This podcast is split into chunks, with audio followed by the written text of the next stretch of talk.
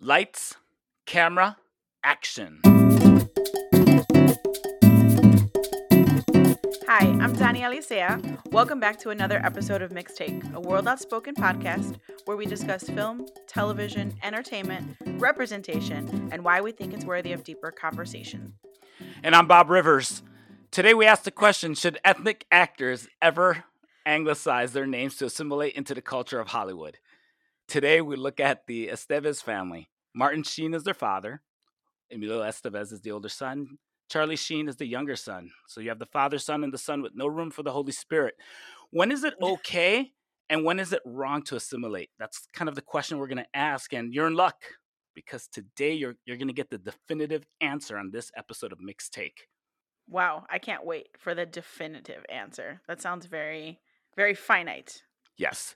Dani will de- will deliver that that answer. So listen closely, um, mm-hmm, mm-hmm. and she'll give you that wisdom. All right, but, Rob. So so break it down for us. The the Sheen slash Estevez family. Yes, let's press play and just jump in. Dani, mm-hmm. let me mm-hmm. just start off. What do you know about Martin Sheen? Uh, wh- when I say Martin Sheen, when I say Emilio Estevez, when I say Charlie Sheen, what shows or projects come into your head?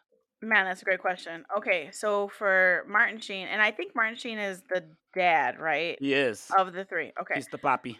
The papi. So some things that come to mind for him, uh, I think two and a half men, like he's he no. would show up every once in a while. Oh, right, he would show. I don't know. Like, oh wow. Or maybe it was. Com- a, I was coming quick to jump jump in on that one, but you might be oh, right. I I'm not exactly sure. Um, the only film that I really know him from is The Departed. Um, mm, I think he, yeah, he he plays like the captain or something. Um, but besides that, I'm not super familiar with his his filmography. So, what is Martin Sheen in? Well, I think his uh, his most famous role has to be uh, the president of, of, the United States in the show The West, the West Wing. Wing. Right. to me, that's kind of when when I think of Martin Sheen, honestly, that's that's kind of the first thought that I have. Oh yeah, ah. the president of the United States. I mean, he's an accomplished actor, so I know that he's in very famous movies, Apocalypse Now, and I'm mm-hmm. trying to mm-hmm. I'm trying to remember off the top of my head some of these other ones. Yeah. by by off the top of my head, I mean scrolling down IMDb. I I think part of it is just he you know he might have been bigger in like the the 90s, maybe early 2000s, stuff like yeah. that. Even like The West Wing was one of those like um those er, like 90s, early 2000s shows that was super popular. I didn't really watch the show, so not super you know familiar with with him in that, but Oh yeah, and he was also in that movie, The American President. Have you ever seen that with um, um, Michael Douglas? And he's the president, and and he he's got he's dating somebody, and it's kind of like a very like imagine the president of the United States in a mm. dating relationship while he's the president, and it kind of dives into that. Michael J. Fox is in it. Oh yeah, yeah. I feel like our parents would have watched him and stuff. Yeah.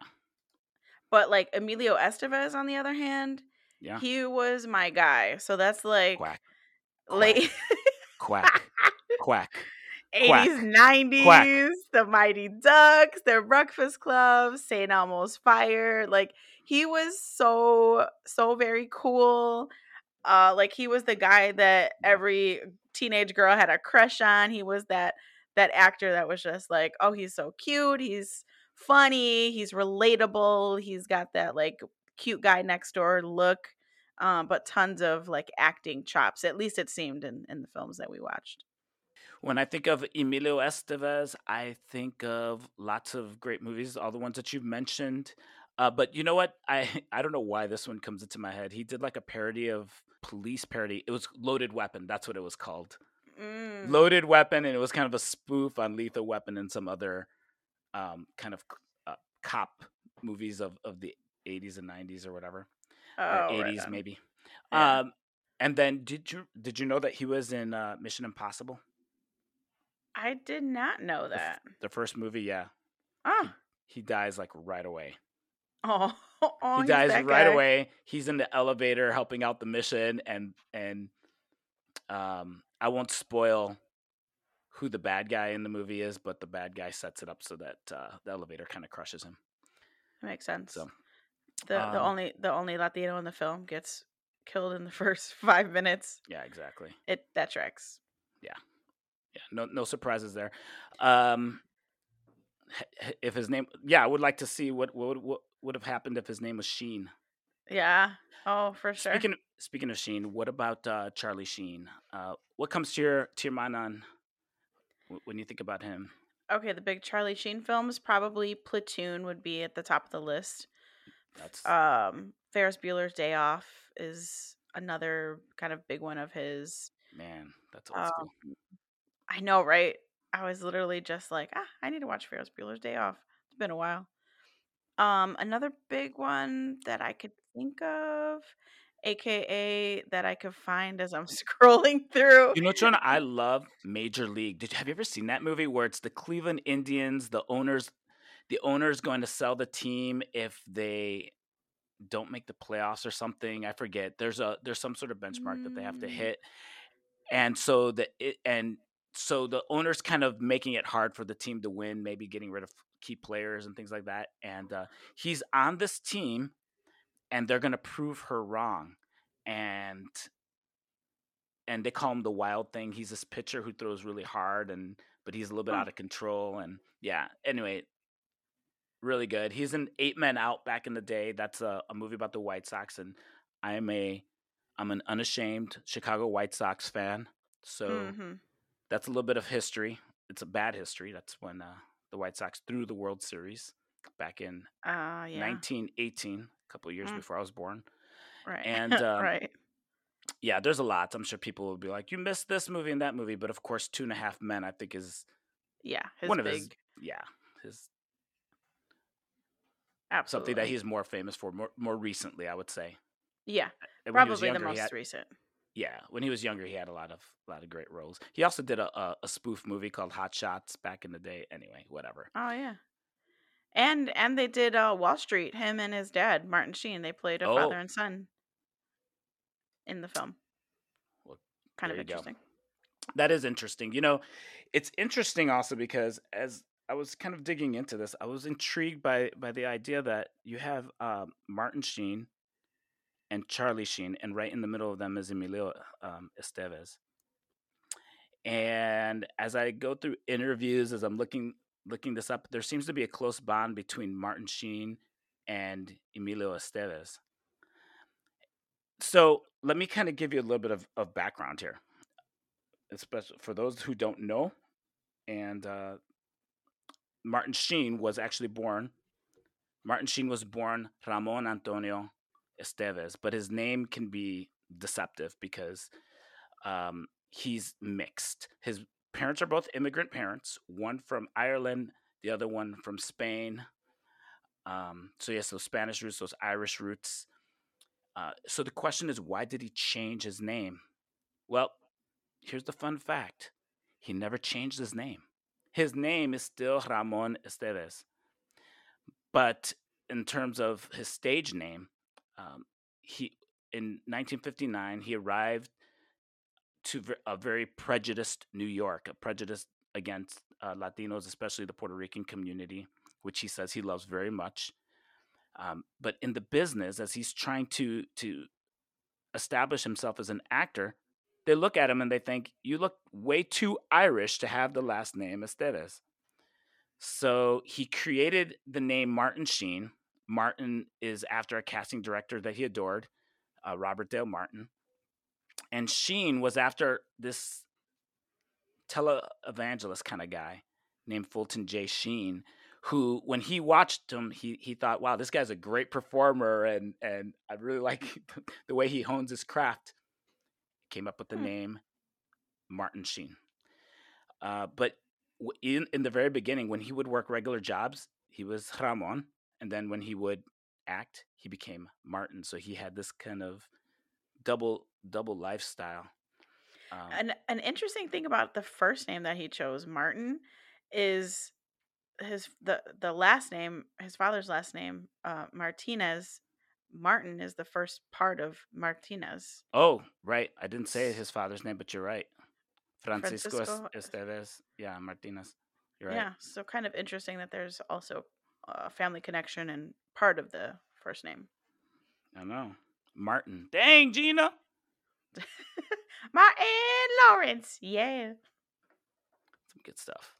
So let me jump into Emilio Estevez. And um, of course, I gave the little quack, quack, quack call out earlier. Okay, well, you know what's funny, Rob? As you're saying his name, Estevez, I grew up hearing his name, Emilio Estevez. Yes. So, like, I've said his name wrong my whole life. So, apologies during this show if I say his name wrong because, again, I just grew up hearing Emilio Estevez. I, I don't think I ever saw the accent mark over the first or the second E before. Yeah, I've learned this, you know, throughout time. I think I mentioned this in an earlier episode where I was in a class in kindergarten and I heard the teacher call out the student by the last name Diaz, Mm-hmm. which later on I learned was Diaz. And I was like, oh, Yeah. Well, that's season two, episode four, our episode on Zoe Saldana, yeah. who we've known as in the industry as Zoe Saldana up until literally this year, where she's said, no, actually, there's a tilde over the N. I took it off because of exactly that. In kindergarten, a teacher said her name wrong and whatever, whatever. So, exactly the same here. Zoe Saldana, Emilio Estevez, their names Yeah. are their names, and we we will get them right on the show. I will at least attempt to do my best. No, exactly, exactly. Like our producers, Michelle Perez, but for all time, you know, like growing up, you hear in the media Perez, Perez, yeah. Julian Jumpin' Perez. Oh, you're right. If you're from Chicago, it's a, popular hits and hip hop station is B96, and he's a one of the main DJs. And even you, Rob, Robert Rivera, Rivera. We don't ever really say it that way. Yeah, Very interesting. keep the accents in the right place though. Absolutely. So tell us more about uh, Emilio Estevez. Yes. Early on, he was actually encouraged to take on the name Sheen. I think that was because they wanted a connection to his father, right? His father's in the industry. Hey, you're part of this family. I think it's always fun to make connections when you don't know that they're there, like Angelina Jolie and uh, Jon Voight. Yeah, true. But it's also helpful to carry on a legacy that maybe your family has already built. So they wanted him to do Sheen. He said he didn't look Hispanic, you know, that phrase again. that Which is hear. like, what does Hispanic look like? We're Exactly. light, we're medium, we're dark, we're extra dark, we're yeah. Oh yeah, yeah. yeah, yeah. In other words, let me rephrase that. He didn't look like the monolith that their ignorant minds couldn't imagine. Mm, There, I fixed it. there you go. Thank you. He tried Emilio Sheen. He looked at the paper and he was like, "This is so stupid." Emilio Sheen. Emilio, right. But here's the cool thing Martin encouraged him to keep the name Estevez. Um, he said, Don't make the same mistake I made. And he tried to encourage him that a wave of Latino influence was coming. And he was right. Mm, I'm actually happy that we have a whole lot of actors now who keep their names. absolutely.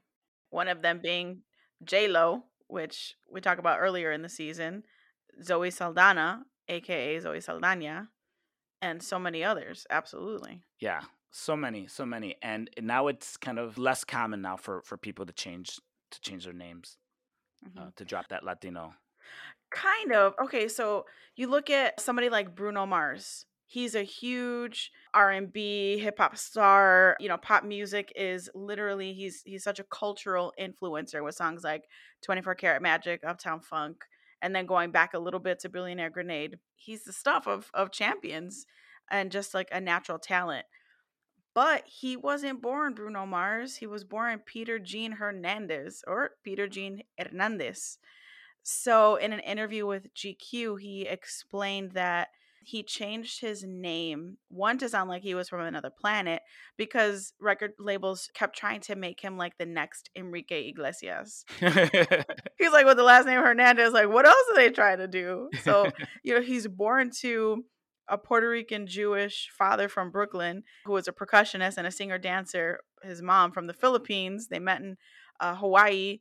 they nicknamed him Bruno growing up because he looked like a, a famous wrestler, Bruno Sammartino. Yeah, we don't talk about Bruno. but when he was going into the industry, he's like, you know what, I need, I need, to, you know, I'll keep the Bruno, but the last name I need to change it again so that it just sounds otherworldly. So even today, I mean, you know, he came onto the scene a good 15ish years ago, but still that's right relatively recent where a person coming into the industry is still feeling that pressure of I need to consider changing my name so that I don't get pigeonholed into a single market when I know the market that I'm trying to reach is actually a broad Billboard Top 100 market. I was going to say, I guess we see that a lot with rappers. But he's not a rapper, he's a singer. But what I was going to say is, I see the music industry is a little bit different. I hear what you're saying because I do get that, but it's uh it's more accepted, I think, in the music industry for people to have like fake names. You got Prince. I mean, you know, you got like Bad Bunny. You got Eminem. Yeah, it's a little different if you're if you're an MC because then you just have your rap name. So there's that. But like then you have like the Christina Aguileras or the Ariana Grandes or the Selena Gomez's who keep their full, you know, names. They don't anglicize them. They don't you know do anything to to change them and maybe part of it is I, I mean we could consider gender even a part of this conversation but it is interesting that there is sometimes a cost to what we want to do and the world still isn't as as woke as we think we are there's still a long way to go we've come a long way don't get me wrong yeah but there's still a lot of work to be done did you know that ariana grande and i share the same birthday i did not When's your birthday? I don't know. I'm sorry. No, that's okay. That's fine. You don't know her birthday either. I'll just say this: we were born several years apart from each other. just a couple. I think she's older.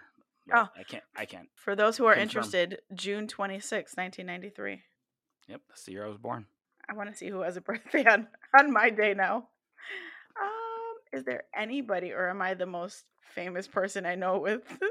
that would be very sad because I'm not famous at all. Sad. Yep, pretty sad. This is the important Moore. stuff that we cover on the show, right? Yeah, absolutely. Yeah. So tell us more. Tell us more about Charlie Sheen. So Emilio Estevez Estevez heard from his father and said, "Hey, keep your name." And he's like, "All yes. right, we'll do," because Emilio Sheen looks a little crazy. But then we have Charlie, who we know is Charlie Sheen. So he obviously changed his name. What was his journey like? He was born Carlos Irwin Estevez so the question is why the name change for him? Ooh, hold up, hold up. I just found Tiffany Haddish and I share a birthday. hey. Same year? Uh, let me see. Hang on. No, she's older. How dare you? Oh, wait. Is she? I don't know how old she is. She might be a year younger than me. Yo, wait, hold on. Let me look it up. Uh, so Tiffany Haddish and I share a birthday, and Ozzy Osbourne and I share a birthday, and he is definitely older. Chill. He's older as well. He's definitely older. He's like born in Okay. I don't know, 1908. He's been a long time. Uh, you know, okay, I was born on June 26th.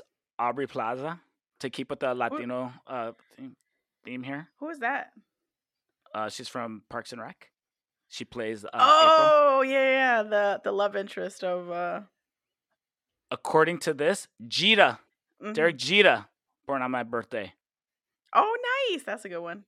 I was born on his birthday. He he's just barely older than me. Oh, yeah, I am a year older than Tiffany Haddish. Hey, Tiff.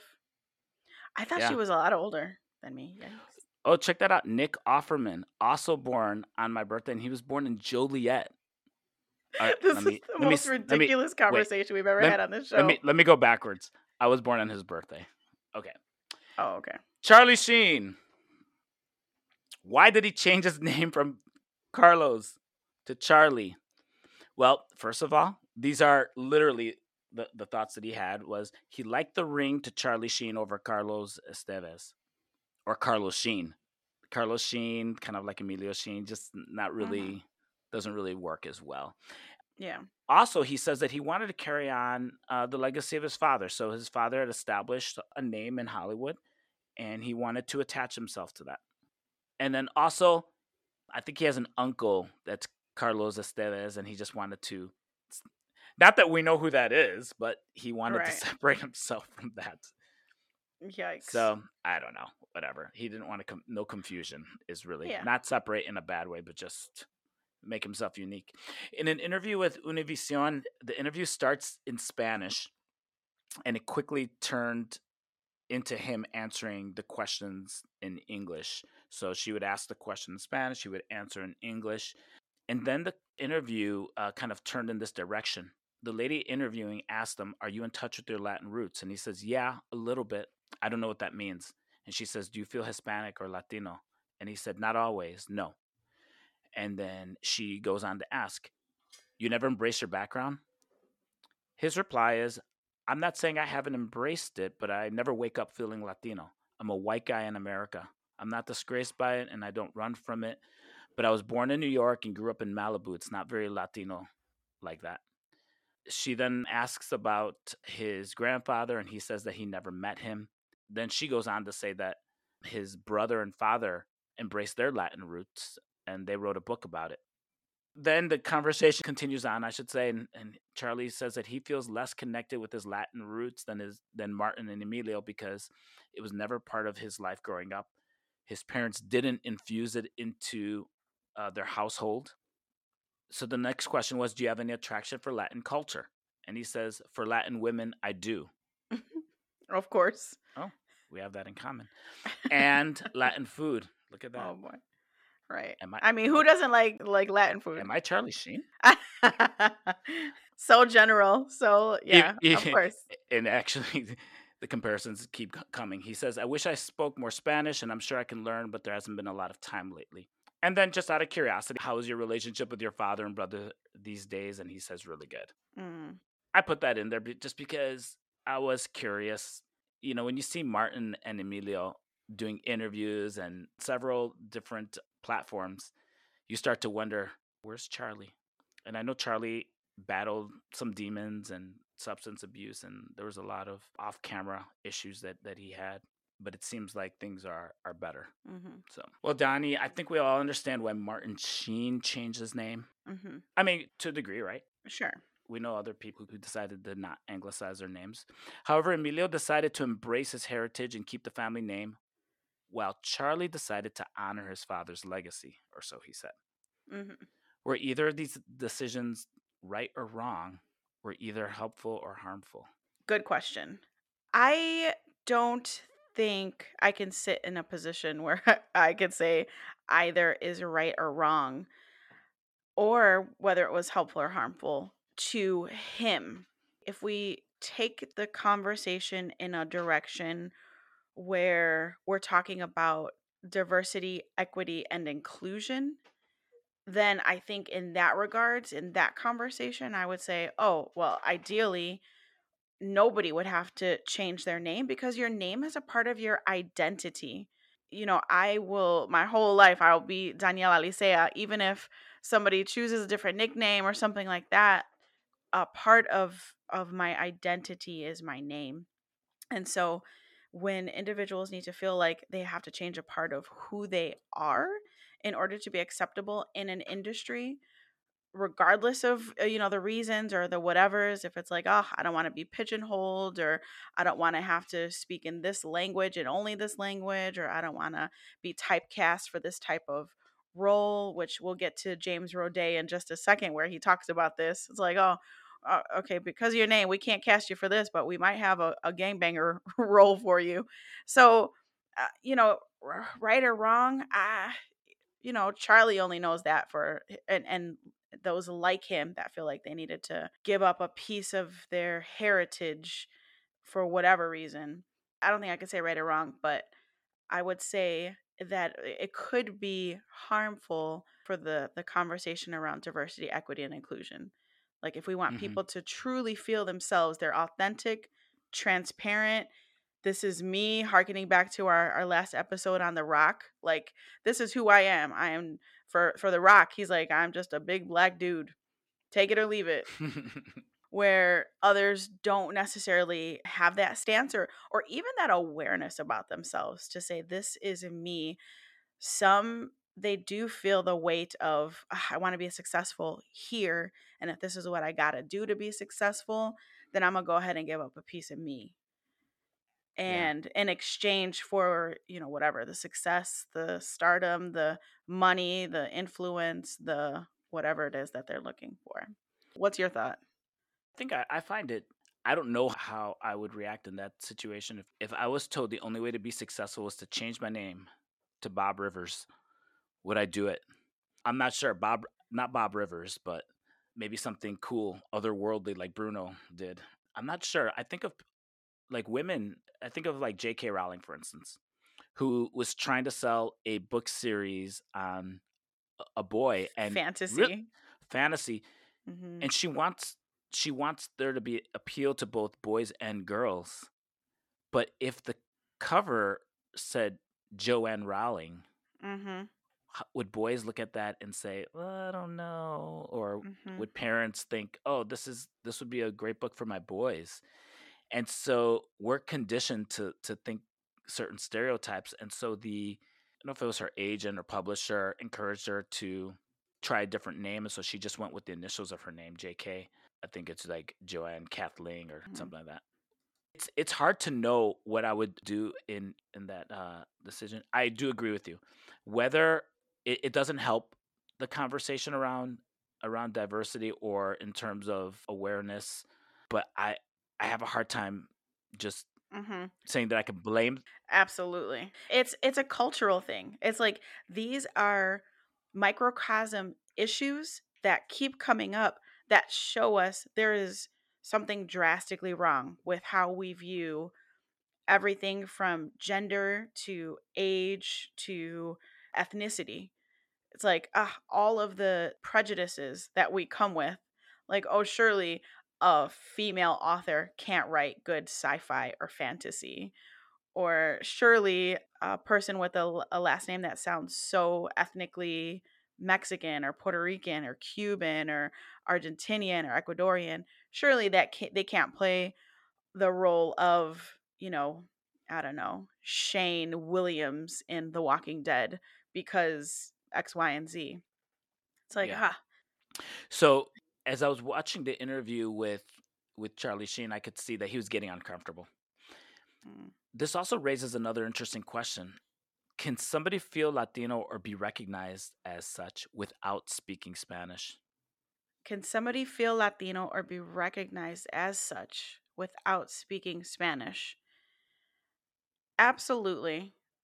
Because to be Latino is so much more than just speaking this was actually a realization that I came to when I was in college. So, when I went to college, I was on a predominantly white campus and felt like a lot of my Latino ness needed to kind of be checked at the door before I checked onto or stepped onto campus because I like to, you know, dance and sing and laugh really loud and play cards and dominoes and you like just things that different cultures don't necessarily get. And so it took a while, even in high school, you know, people would be like, oh, you don't speak Spanish, you're not a Latina.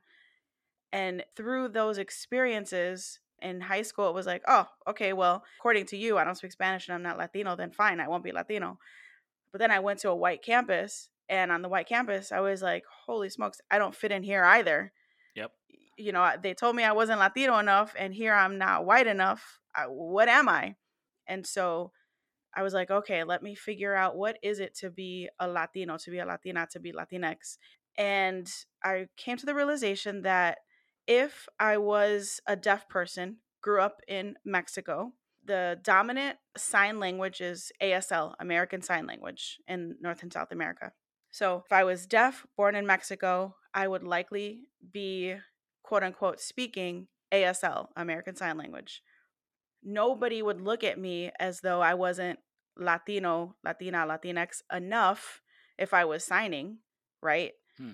So then if that person is just as Latino and they don't speak Spanish, okay, then it's not just language that is the thing that dictates whether one is Latino, Latina, Latinx. I was like, okay, then what is it? So then I had to dig a little further and it's like, oh, okay, well, there's the food we eat, there's how we respect our elders there's even things like how you greet people when you walk into a gathering or when you leave a gathering. You know, you greet upon entry and you kind of quote unquote greet upon exit as well. Those types of things, all of those heritage things that go into making a culture. Those are really great points. And I agree with you.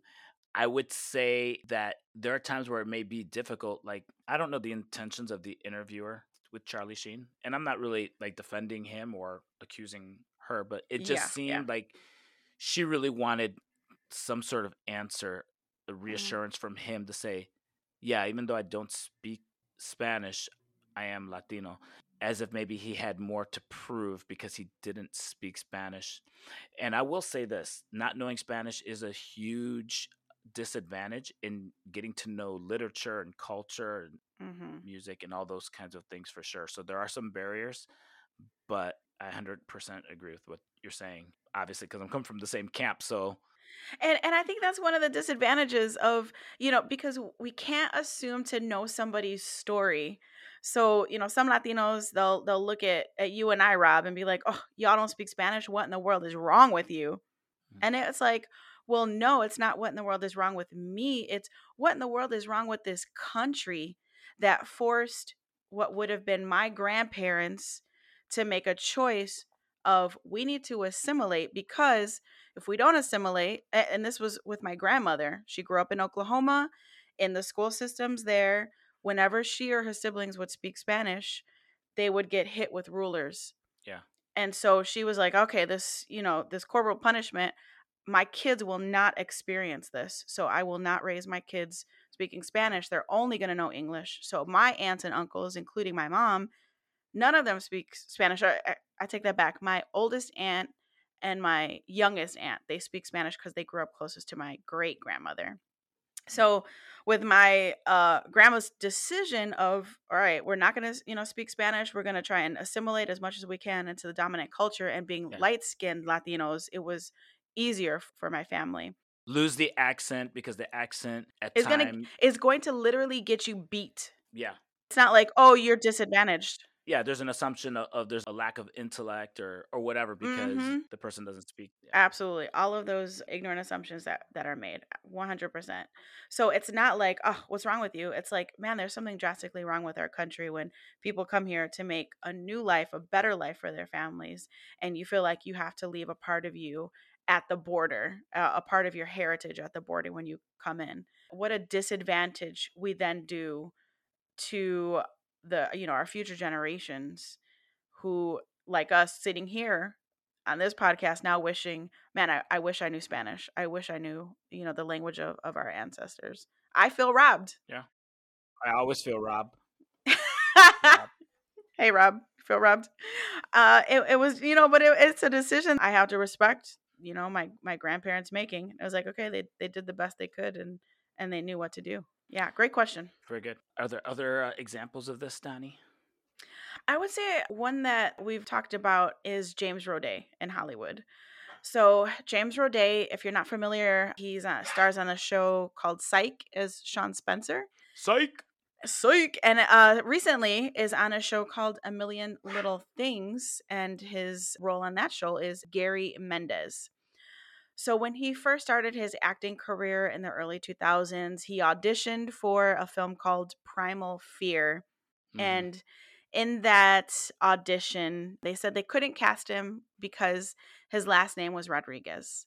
Yep.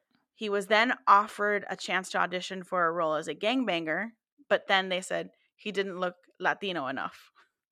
Second audition, this was right before he graduated.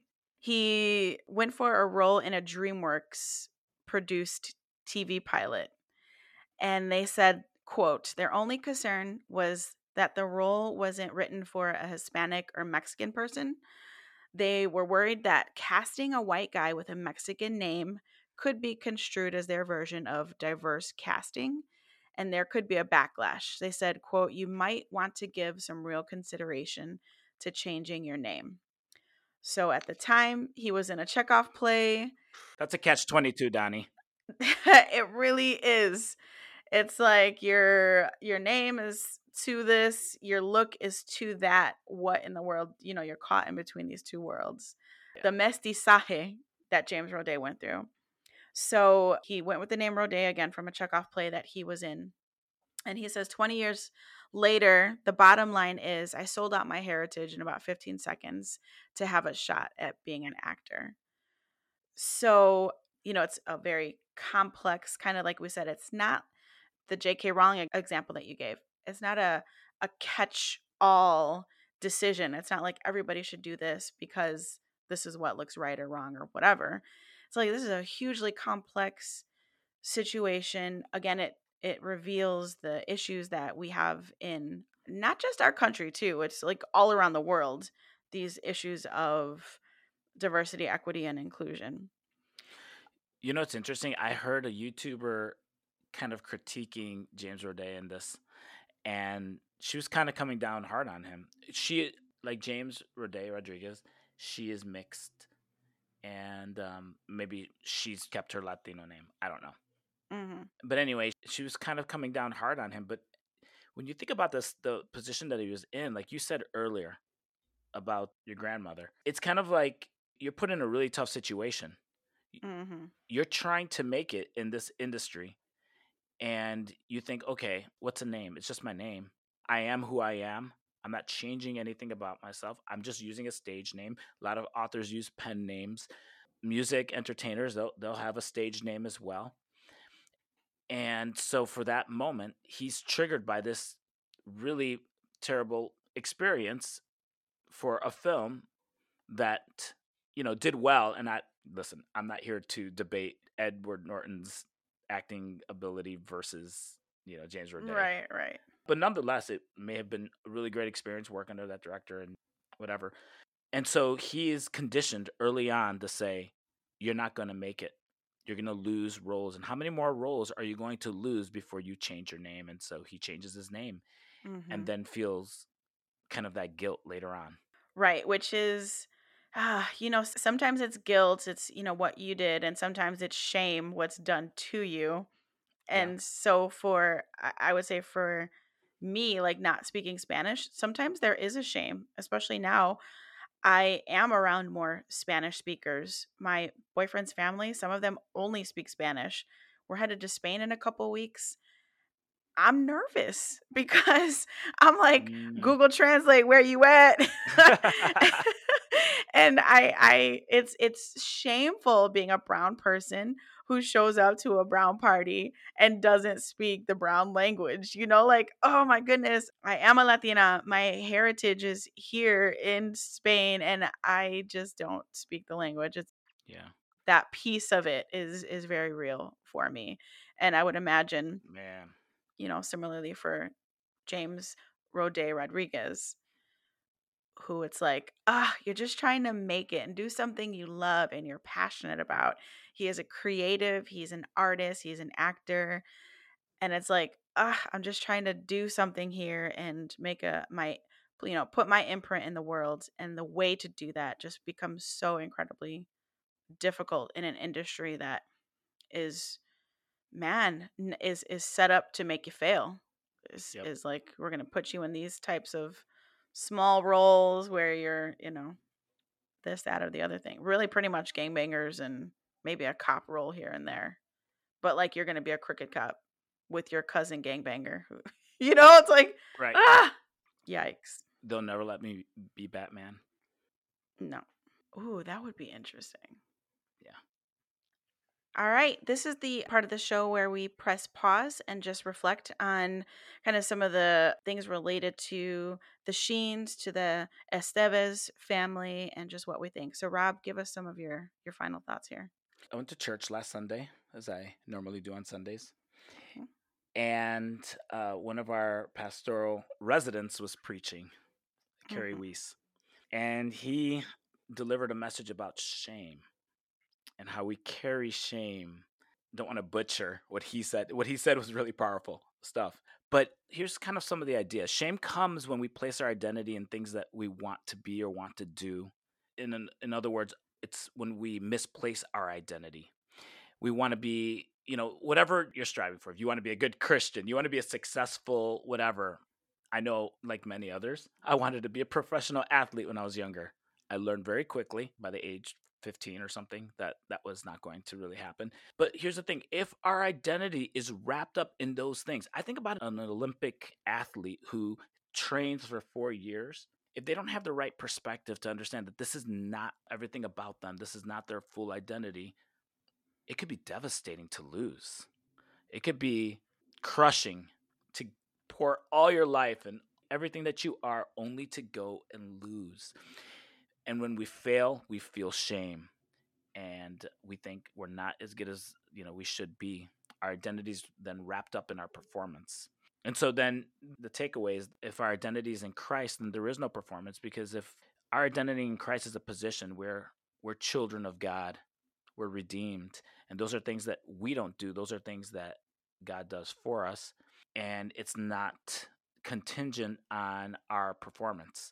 So I can fail and my position in Christ is still the same. When I fail in other things, I then feel shame and I, I feel like I need to hide these things or I don't want to address them. And if you have freedom in Christ, you, you have the freedom to approach God and know that, you know, He accepts you for who you are. So when I was thinking about James Roday or even Charlie Sheen, I'm thinking about some of the shame that they may feel or experience in the fact that yeah they don't connect well with with their latin roots or not as well as they wish that they did and so my question then is how does shame play into the way that you interact with your roots and your latino culture and not just you but any of us you've already said this dani but i've been told this as well like you're not latino enough you're not puerto rican enough mm-hmm. so the next question i have with that is when you hear that does it make you want to work harder to prove yourself or to distance yourself in shame? I think the younger you are, you try and like work harder and stuff like that. And then the older you are, I don't think there's a distancing, but there's just an ownership of like, this is how my Latino ness and this is how my heritage is displayed. So I don't think for me at least there wasn't ever the shying away. Maybe a little in high school when it was like people were like, "Oh, you're not a Latina because you don't speak Spanish." I was like, "Forget y'all then. I'll take my little happy self on," you know. But did you then say, "Okay, I'm going to embrace people of different cultures because my culture doesn't want me?" Absolutely. Yeah. Okay. And for sure that happens. I think there's a book called Why Why Do All the Black Kids Sit at the Same Table in the Lunchroom? something like that. It's really long. And that happened to me in college. It was like, you know, why do all the Latinos and why do all the brown people, you know, black, Latino, Asian, Native American, why do why do these people kind of gather together? And there are just so many things that make up who we are. There's so many unifying factors so it was just kind of a natural gravitational thing. It was like, yeah, I want to learn other people and, and learn other cultures and celebrate diversity. But where I felt most comfortable was with honestly other people that looked like me, sounded like me, had experiences like I did. We just saw the world in a similar way. And and there's a homeness, a familyness to that, a familial bond that's like, oh, you get me, you feel me. Now, obviously, that doesn't mean that I don't appreciate and applaud other perspectives. No great thing was created with just looking at the prism in one way. Like we need all the the, the diversity of angles in the prism to get all the colors for something to make it great so I would say there was definitely a pulling away, there was a pressing in, and now there's just a comfort with like, this is who I am, and you know, kind of take it or leave it. And of course, I'm still trying to to learn Spanish. You know, I don't just give up willy nilly, like ah, you know, whatever. I, I, want to learn and and do mm-hmm. do my best to connect with that part of our culture. How yeah. about you? What, what are your feelings on this? Yeah, definitely. You know what's funny is like there were times where I was really working hard to learn Spanish and then I would say I would say things wrong or you know yes. the accent wasn't on point uh, and I would just get made fun of and I just my will was broken. Yeah. It's uh, so embarrassing. I'm like, oh my word. I only really try like with like my grandmother who only speaks Spanish and we, we have a way of communicating Yeah. But uh, I, for a long time, Dani, honestly, I would sidestep and, and just, if I felt like a group was really super Latino, I would, uh, it made me nervous. Like, oh no, I'm going to be exposed. yes. They're gonna Um, find out. I told Ricky Badia that I really appreciate World Outspoken and just being part of this network and getting to know the great people at World Outspoken has been super helpful and healing in all of this. Even though I have a very Latino community around me still, for a long time I was a, a youth pastor, fun fact. And a lot of the kids in the youth group were in the same situation as me. And so I felt very comfortable in that way. So I don't shy away from Latinos, but I think there are times where I feel like, uh oh, I'm going to be exposed. And so I may. I may feel very reluctant to engage in, in that way. And so Mm. when I saw Charlie Sheen, I, I thought, I think that some of that is going on with him. And it was probably Mm. more comfortable to take his father's name than keep his family name for that very reason, because Charlie Sheen doesn't get a lot of questions. But of course, when it comes out, like, oh, this is your, your actual name, those questions come. But if his name is Estevez, maybe people will start speaking to, to him in Spanish automatically. And Mm, mhm. it's just a reminder every single time, like, oh, I'm not in touch with, with that part of my heritage. Mhm. So it's all really interesting. And what is great though, Dani, and I think you touched on this, is there's a point where you just come to accept who you are. And of course, in the big pictures, I'm not trying to preach sermons here, but our identity is in Christ. Mm-hmm. And that's where it all begins. And so I love my culture and heritage. And I don't I don't think our, our culture, our ethnicity, I don't think that those things should be kind of pushed to the side. I think they're very much a part of who we are. But I feel more freedom to engage with those parts of me when I realize that if I fail in those things, they don't define who I am. Man, if I fail. The hard part is like there's really truly no failing cuz it's just like we are who we are. So the expression of our culturalness isn't like who has that measuring stick? Like nobody. You know, like even cultures Right. change over time. So in one sense, yes, there is a comfort in like, you know, John 10, uh, no one can snatch me out of the Father's hand. Like, I belong to Jesus, period. That's that. I belong to the Father. Like, you know, my salvation is secure. But, uh, you know, then this piece of like figuring our humanness out, I think there's so much grace that we get from the Lord that it's like, ah, you know, we're figuring stuff out. We're figuring ourselves out. We continually change. You know, sometimes I'll react to something and I'm like, wow, why did I react in that way? That's surprising. I Hmm. still am learning me. Yeah. So, you know, so in in one sense it's like, ah, you know, there's no like right to culture. It's our individual interpretation of it, engagement with it, expression of it. And we just get to, you know, enjoy the fruits of our heritage i think i think that's the ultimate goal right is to enjoy it to express it and then for others to also be able to enjoy and express Well said, Dani.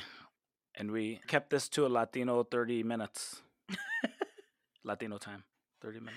we late we late all right so thank you all so much for for joining us in this conversation about just names and their importance and name changes and how are we uh, what are we willing to to give up in order for success and all that good stuff and is it right is it wrong? I'm just grateful for the space to discuss these things. So if you enjoyed this episode please give us five stars on apple podcast or wherever you tune in. Also head over to worldoutspoken.com a site preparing the mestizo church for cultural change where you'll find information on consulting services, thought provoking blog posts, and other great podcasts, such as The Feature, Questions from the Pew, the brand new podcast La Ventanita, and the one and only Mestizo podcast, the show for the mixed people of the mixed church.